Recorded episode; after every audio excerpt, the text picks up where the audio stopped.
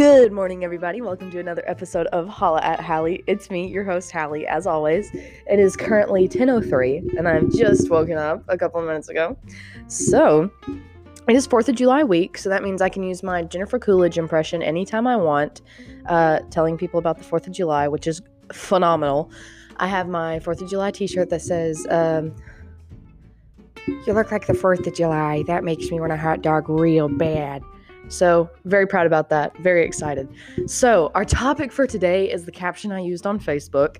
It says, I sound like an old woman when I said that. It's don't worry about me, worry about your eyebrows. Okay.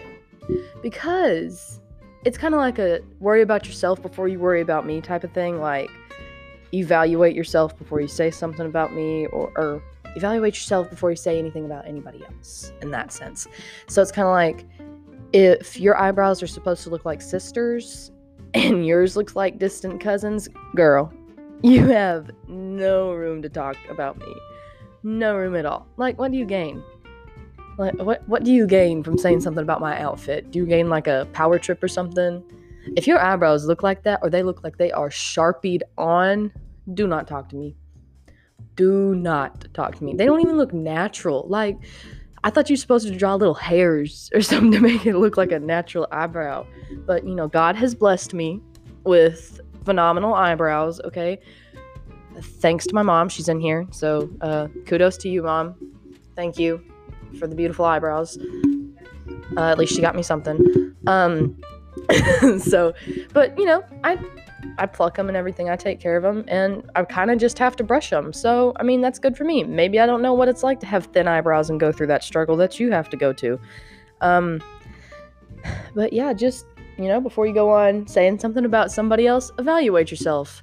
It can be, you know, eyebrows on the inside or eyebrows on the outside. Just evaluate yourself before you say something about somebody else. Like, what do you gain? That's what I've never gotten. Like, what do you gain? It's kind of like when you say, like, okay, listen, I get if somebody's outfit does not match. Because back in the day when I was obese, I would not match. Like, I'd wear gold basketball shorts with a pink shirt. Okay, you know, that was back in the day. I was like, hell, I was about 30 pounds heavier. And I was about 200 pounds. So, like, I get that. Like, if somebody doesn't match and you're kind of just like, do you see her fit doesn't match? But if you call her a hooker, what do you gain? How do you know what a real hooker looks like? Have you been on the scene? Yeah, that's what I thought. All right?